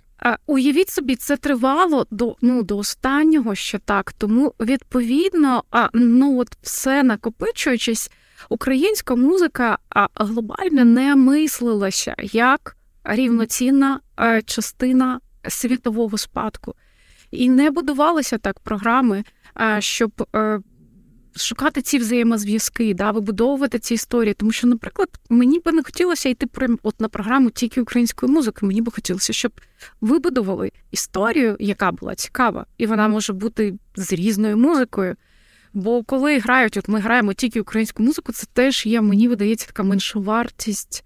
А, Але для того, щоб так мислити, треба перебудувати систему мислення. І тому ми зараз так опинились раз, і у нас а, ця повномасштабна війна вже все оголила всі проблеми. Все, та флюс він вибухнув. Бо тепер немає шансу. Тепер треба просто поступово а, розуміти, що треба це долати. Це осяжно, хоча це і непросто. І так, це виклик, але виклики завжди ну, дуже класно. Тому а, будемо да, треба змінювати і освіту, і перебудовувати процес, і перебудовувати а, способи існування державних інституцій, які ну, от, можна зайти в якийсь, наприклад, концерт і порахувати кількість людей, які сидять, і вони точно не дають потрібні відсотки. Ну, до речі, дуже свіжий приклад, як українська музика потрапляє на сцену. Ось е, директором філармонії став композитор кілька місяців тому. Всі рвуться грати цього композитора в програмі для того, щоб отримати кращі умови у філармонії. Ну, от е, яскравий приклад, щоб зрозуміти, як це все працює. І ну, так, це так має працювати. І ще так. Е, от... Добре, що композитор хороший. Але е, в принципі в ще одній інституції ми маємо ту саму, тільки з іншим композитором, тому що він теж працює в цій інституції. Ну тобто, е, а це через що? Через те, що а, на система е, керування, яка бо всі розуміють, що треба виконувати те, що буде подобатись керівництву. Так, це дуже складно. Треба бути лояльним до політики керівництва. Бо якщо ти будеш відстоювати свою думку, дуже часто це завершується тим, що твій контракт, а всі перебувають на контрактній системі, він буде не підтриманий. А поки триває цей час до завершення контракту, ти стаєш ізгоєм. І дуже такий цікавий парадокс. Е, от На проєкті The Clackers я збирав думки музикантів, композиторів для того, щоб сформувати такий невеличкий канон сучасної української музики, що ми вважаємо, наша спільнота вважає найважливішими творами в тривалості незалежності від 91-го до теперішнього часу. І ось той перелік, який вони склали, жоден з цих творів не звучить в репертуарі наших державних колективів. Але це такий класний проект Стаса. Я просто от читала і думала, так, це ж є та там тридцятка, от вона вся класна, вона вся різна, вона вся репрезентативна. От вона дуже дуже зручна для такого, знаєте, старту. От хочеш? От, будь ласка, тим більше, що вона справді Е, складена була за опитуванням. Тобто, е, і і, і принаймні мені видається, що вона дуже добре відображала е, справді ті уявлення, які у нас є, ну да, принаймні в нашій музичній спільноті. Але ми в такому якомусь ментальному конфлікті з офіційними колами всі. Але ми бачите, для того намагаємось виходити як от Open Opera Ukraine, і робити щось незалежне. І тут я маю сказати про е, ще таких колег, е, про оперу Аперту, про нову оперу, про людей, які мають такі ініціативи, які просто прагнуть, щоб щось було інакше, і відповідно розуміють, що вони можуть це зробити, якщо вони будуть це робити самі, і шукати для цього ресурс. Іноді ресурс дуже складний, як, наприклад, е, з оперою і з бароковою оперою. Ну ну це не осяжно зробити так, щоб це щоб це вийшло на умови самоокупності. Це ніде в світі нікому не вдалося зробити, якщо ви хочете робити постановку. Тому, а, звісно, що цей шлях непростий, тому що щоб ви залучили да, такі потрібні ресурси, вам треба сказати, що без барокової опери світ. Український світ ніяк не буде існувати, і що це дуже дуже дуже щось а, цікаве і класне. На це іде багато часу, але я сподіваюся, що все одно ми розбудовуємо а, ці можливості, тому що тривалий час у нас взагалі не було якихось незалежних об'єднань. І а, я сподіваюся, що вони будуть, їх буде більше, і всі будуть між собою якось е, колаборуватися за принципом цікавих якихось ідей, ініціатив, проєктів, які можуть виникати, щоб просто пропонувати цей інакший шлях, а не ходити по колу без виході яке часом навіює перебування в офіційних інституціях.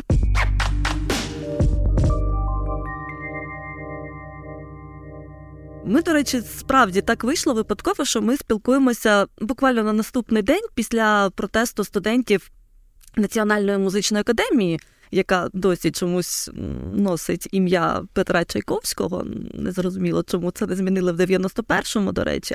Давайте коротко, ясно щоб для всіх вже було остаточно зрозуміло, на що змінювати ім'я Національної музичної академії, що це дасть і чому це реально потрібно було зробити ще в 91-му. Вам право як У вас більше прав про це говорити. Ні, Я думаю, що тут я я скажу, але це боротьба така виснажлива, що просто це жахливо, коли ти з очевидними речами перебуваєш в боротьбі. Ну, це от уявіть, ви опиняєтесь у просторі Орвела або Кавки, але ви тільки ви реальний герой, і вам треба подолати. Чому не має бути імені Чайковського? Перше, це ім'я російського композитора, який ідентифікував себе як громадянин, як митець, як росіянин, і більше того, ще за свого життя, і особливо після свого життя був інструменталізований радянською владою, російською владою і як інструмент тієї культурної пропаганди, про яку ми говорили з вами трошки на початку.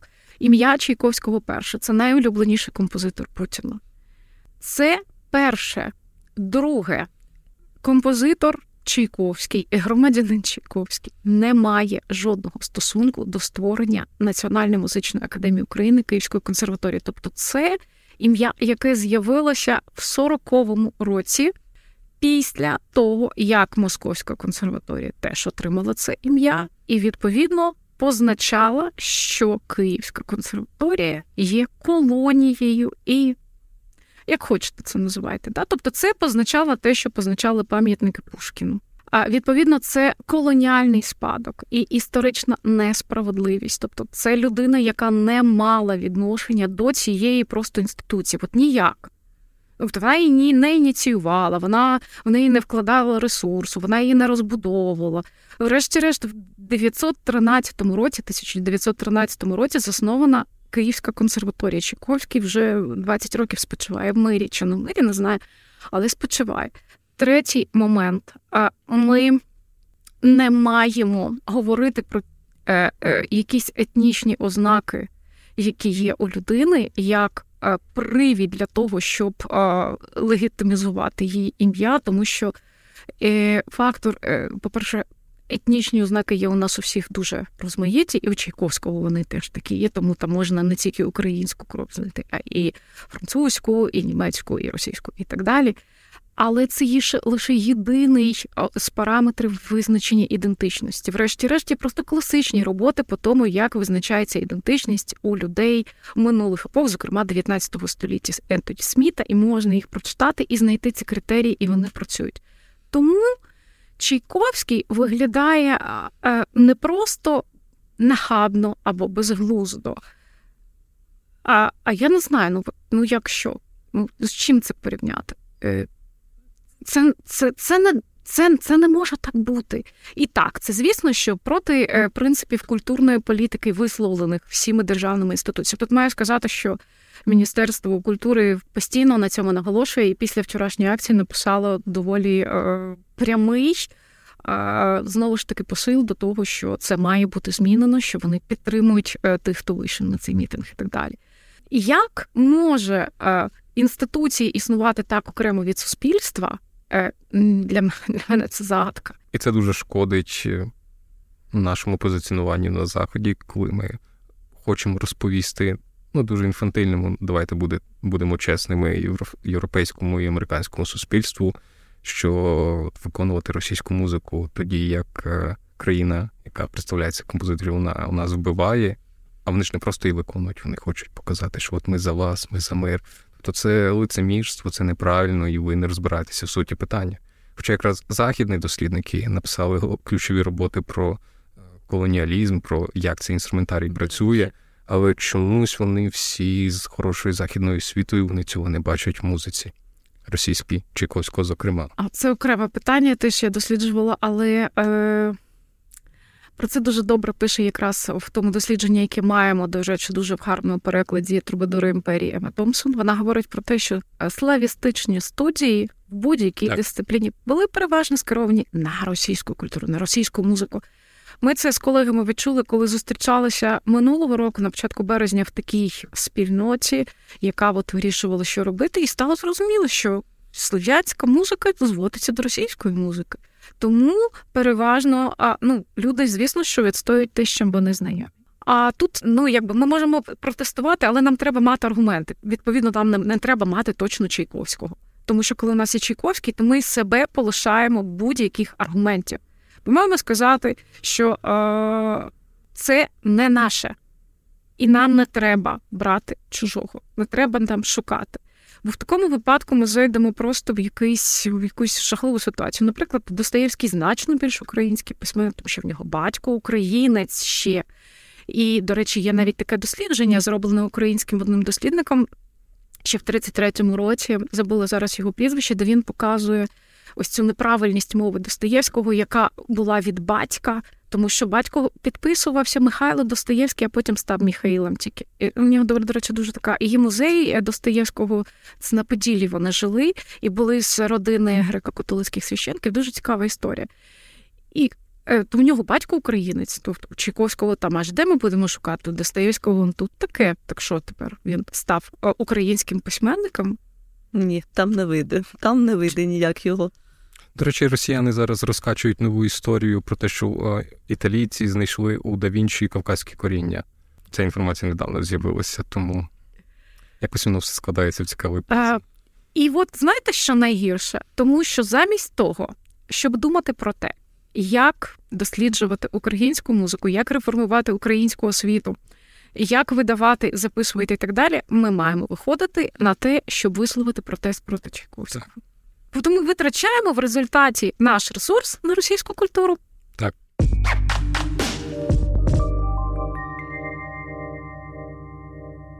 Поговоримо все ж про щось більш приємне. Наприкінець це буде логічно і добре. На чому стоїть сучасна українська класична музика? Хто ці імена, за якими варто слідкувати, кого варто слухати, які тенденції можливо, або куди ми рухаємося?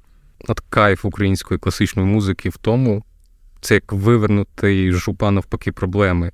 Те, що в нас є ця проблема з тим, що в нас немає ж професії композитора. В кведах немає такого, до речі. Це багато що говорить про ставлення держави до такої людини, як композитор. Правда. Це правда, я сам перевіряв. Немає. Е, немає підтримки композиторів від держави. От, Тобто композитор це людина, яка сам по собі харчується, не знаю, Святим Духом або манною небесною. Але разом з тим, якщо вивернути цю проблему навпаки, то українська сцена класичної музики вона абсолютно різноманітна, і це не не кліше, а воно так насправді є. Якщо послухати те, що ну, я інколи дивлюся, що там є в чартах. Е, коротше, в чартах там топи класичної музики, наприклад, там за якийсь певний місяць там збирають спеціалісти. І от ти бачиш, як все воно в одному шаблоні йде. Е, воно все комерціоналізується так чи інакше. Е, є класні американські композитори, ну нехай той Філіп Глас, людина, яка зробила цілу революцію в музиці у 80-х роках. І коли він зловив ось цей свій вайб музичний, що от так його слухають, так його хочуть сприймати, він таким досі і залишається. Е, він не відходить від нього, тому що він випаде десь з програми, можливо. Можливо, він не виправдає очікувань своїх слухачів. Я зараз не торкаюсь опери, опери в нього фантастично яскраві. Але от ми завжди впізнаємо Філіпа Гласа, ми завжди впізнаємо Джона Адамса і решту композиторів. Вони не виходять з цього, з цього свого шляху. Е, українські композитори, оскільки від них ніхто нічого не очікує, вони максимально різні. Вони розвиваються як завгодно. Вони поєднують різні стилі, різні техніки, вони не підпорядковуються якійсь школі. Це протиборство проти всього. І немає двох схожих українських композиторів.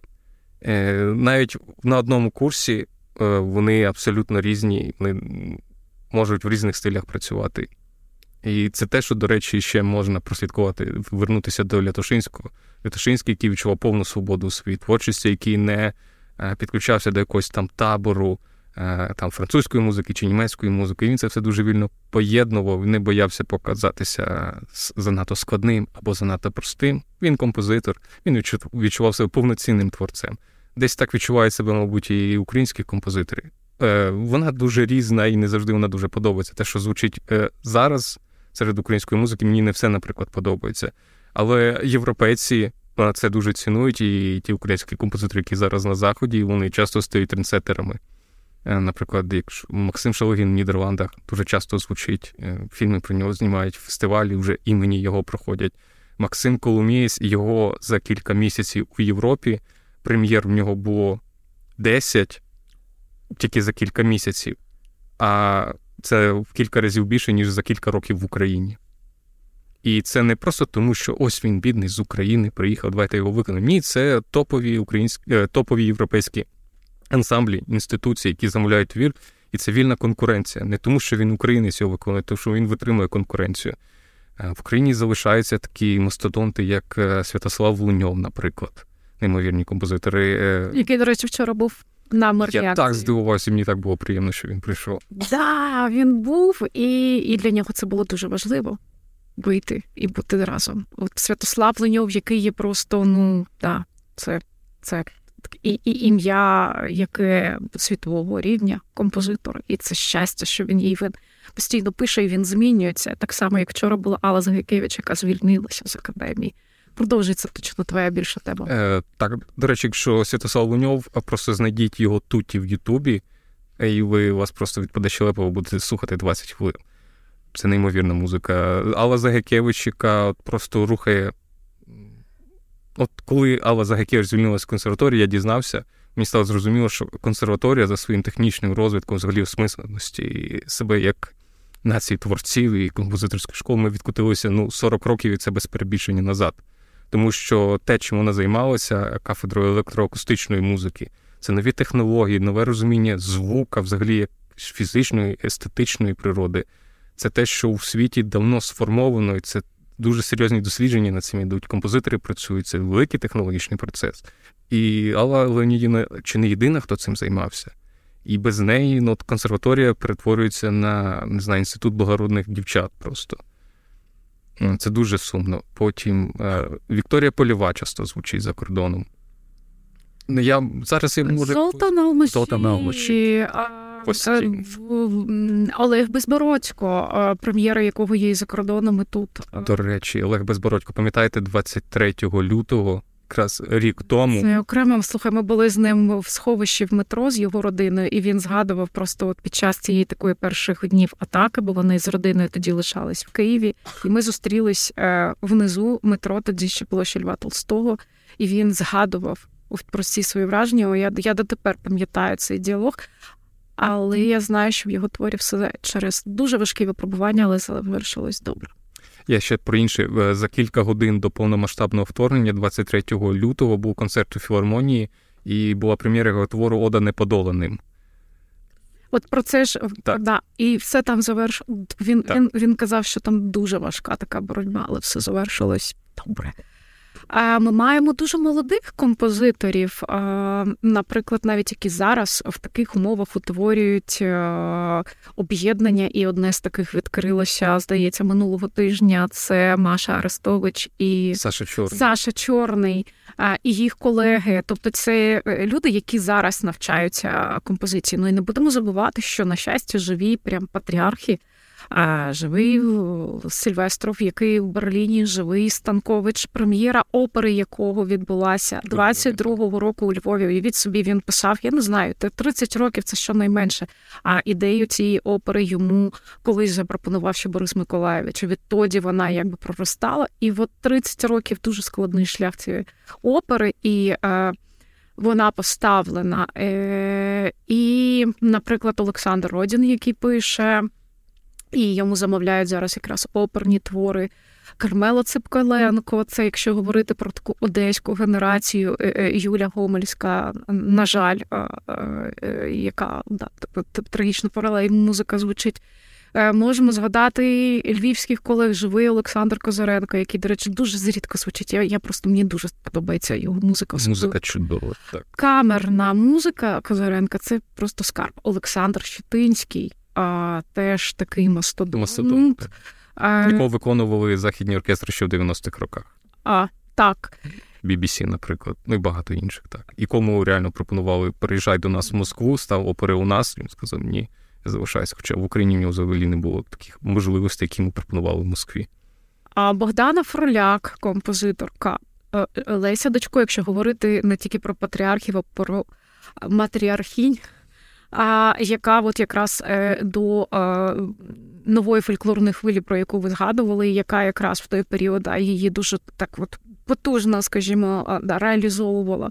А просто дуже дуже багато різної музики. Є, наприклад, композитори, які пишуть в певних сегментах там хорову музику, і там е, степурку.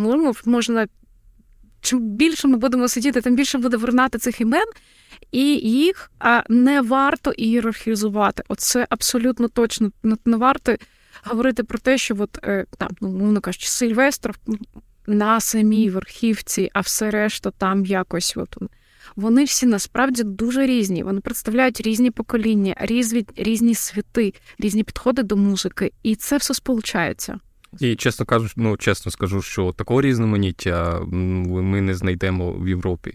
Я якось дуже випадково потрапив у Варшаві на концерт композиторів третього курсу, який відбувався в, е, в консерваторії. Тоді я був в величезному заході, тому що там третьокурсників грав оркестр уже. І це був зал, була зала сучасно облаштована набагато краще, ніж е, навіть найбільша наша національна філармонія. Це був просто зала консерваторії. Я, Мені тоді було так заздрічно, що ось ці композитори вони вже так пишуть музику, так по-дорослому. Але те, що я собі тоді відмітив, що це дуже сильна польська школа. Вони всі за її межі не виходили. Я тут бачу Лютославську, тут я бачу Пендерецьку, тут Сіроцький. Коли ти приходиш слухати молодих українських композиторів, більш-менш зрілих, ні, ти не знайдеш. Ну що, ну, часто ти говориш з композиторами, вони не завжди вони поважають своїх вчителів, але вони або хочуть їх перевершити, або вони не приймають, тому що вони якісь старомодні, вони завжди хочуть йти далі, йти вперед.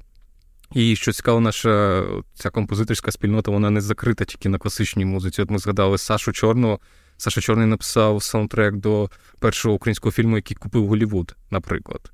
Алла Загекевич постійно ну, стабільно пише музику до найкращих українських фільмів, можливо, якщо я не перебільшую. Е, не знаю, там.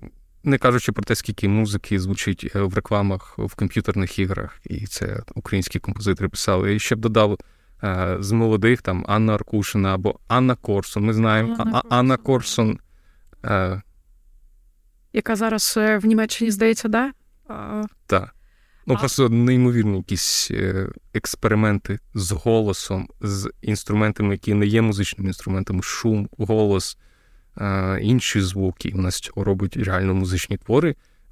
Виграє фестивалі класичної музики, там композиторські конкурси, і вона її часто запрошують саме на класні фестивалі сучасної музики, щоб показати, ось до чого ми йдемо. Тобто, як сьогодні, до речі, у нас вийшло інтерв'ю з Оленою Ільницькою, теж українська композиторка, яку, на жаль, я не розумію, чому не грає взагалі. Ну, вона каже: мені нудно, мене небагато творів, тому що мені не хочеться повторюватися. Твір повинен е, визначати якийсь винахід. В кожному творі щось винаходжу. В одному творі в неї якась космічна теорія, в іншому творі вона музичними засобами відтворила флуктуацію е, великого вибуху щось таке. Ну, Тобто, це була і взагалі дипломна якась робота. І ще є дуже класна тенденція. Е, я от не знаю, якою мірою, ну, певно, звісно, що це є в світі. У нас виконавці часто починають теж ставати композиторами. І коли класний виконавець, і дуже добре, звісно, що він знає свій інструмент, то це дуже цікаві твори. І Тут можна згадати і Назара Стеця, який і, і, так, Ігор Завгородній. Ігор Завгородній. Тобто є. Е, свобода у тому, що Це ренесансний дух такий. Абсолютно, і це дуже дуже дуже класно. Ну не говорячи вже про те, що я сподіваюся, будуть звучати українські протеси, тому що так само, як і український концерт 18 століття, тому що це та частина музики, яка е, дає можливість зрозуміти, якою потужною, якою неймовірною, якою розумною інтелектуально, філософськи, як хочете це називаєте, є наша музична традиція, тому вона і сьогодні може е, бути такою живою і е, розмаїтою. Що ж, це був, можливо, дуже короткий, але дуже крутий екскурс в історію української академічної музики. Я дякую Анні Гадецькій, співзасновниці та програмній директорці Open Opera Ukraine. Дякую за спілкування. Та Стасу Немержицькому, головному редактору Радіо Ісландія. Дякую. Дякую, почуємося.